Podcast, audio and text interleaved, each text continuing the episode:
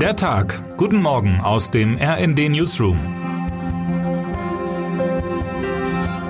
Es ist Samstag, der 5. August.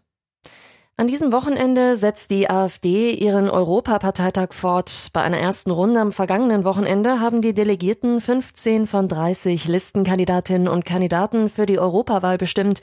Spitzenkandidat ist der bekennende Rechte Maximilian Krah. Vor allem aber soll an diesem Wochenende das EU-Wahlprogramm verabschiedet werden oder besser gesagt das Anti-EU-Wahlprogramm. In Magdeburg konnte man schon am vergangenen Wochenende beobachten, wie die Partei auf Europa blickt. Parteichefin Alice Weidel sagte in der ARD, sie sei für einen Rückbau von Kompetenzen der EU. Der Thüringer Landeschef und Frontmann der Radikalen Björn Höcke erklärte bei Phoenix, die EU müsse sterben, damit das wahre Europa leben kann.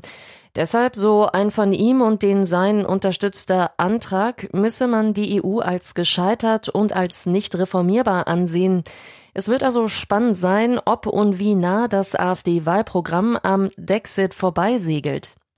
Man kann sich fast wünschen, dass viele, die gerade in Umfragen die AfD unterstützen, bislang nicht so genau hingeschaut haben, welche Position sie da eigentlich wählen würden. So könnten über mehrere Wochenenden in die Länge gezogene Parteitage ja auch tatsächlich etwas Aufklärung bringen, womöglich bis hin zur Selbstentlarvung. Jeddah für den Frieden. Im saudi-arabischen Jeddah treffen sich heute bei sonnigen 40 Grad Hitze Sicherheitsberater aus über 30 Ländern, um über Frieden für die Ukraine zu beraten. Dass der Krieg am Montag darauf beendet ist, ist nicht zu erwarten, schon weil Russland selbst nicht mit am Tisch sitzt. Diplomatisch beachtlich ist die Konferenz dennoch, haben sich doch auch Vertreter aus Staaten wie Südafrika oder Brasilien angekündigt, die den Angriffskrieg Russlands bisher nicht sehr energisch verurteilen. Auch die Türkei, die das mittlerweile von Russland aufgekündigte Getreideabkommen verhandelt hatte, wird wohl teilnehmen. Für Deutschland reist der außenpolitische Berater von Bundeskanzler Olaf Scholz, Jens Plöttner, nach Jeddah. Eine letzte Nacht Wacken. Heute Nacht geht das Wacken Open Air zu Ende. Wenn die letzte Band die Gitarren fallen gelassen hat, gilt es für Zehntausende, die trotz Matsch und Unwetter seit Tagen auf dem Festivalgelände ausharren, noch einmal auszuschlafen und sich dann auf die Rückreise zu machen. Bei vielen wird das zunächst ähnlich beschwerlich anlaufen wie schon die Anreise. Viele Autos werden es in dem Matsch nicht aus eigener Kraft vom Acker zurück auf die befestigten Straßen schaffen. Für viele wird das Musikfestival gerade wegen chaotischer Anreise, Einlassstopp, Regen, Matsch und Wind in Erinnerung bleiben.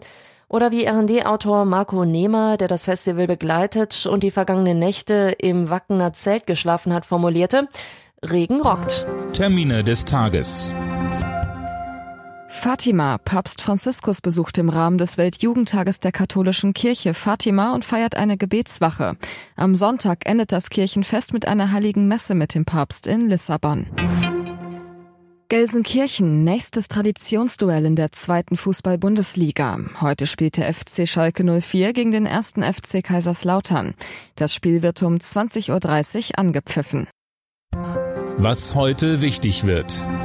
Ein einwöchiges Ultimatum an die neuen Militärmachthaber im westafrikanischen Niger läuft heute aus.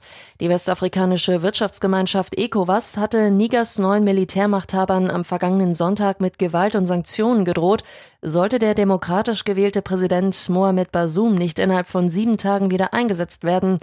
Basum selbst, der von den Putschisten festgesetzt wurde, hatte gestern an die Welt appelliert, die letzte Bastion des Respekts für Menschenrechte im Sahel zu retten und das Land zu unterstützen, die verfassungsmäßige Ordnung wiederherzustellen. Und jetzt wünschen wir Ihnen einen guten Start in den Tag. Text Dirk Schmaler, am Mikrofon Alena Tribold und Laura Mikus. Mit rnd.de, der Webseite des Redaktionsnetzwerks Deutschland, halten wir Sie durchgehend auf dem neuesten Stand. Alle Artikel aus diesem Newsletter finden Sie immer auf rnd.de slash der Tag.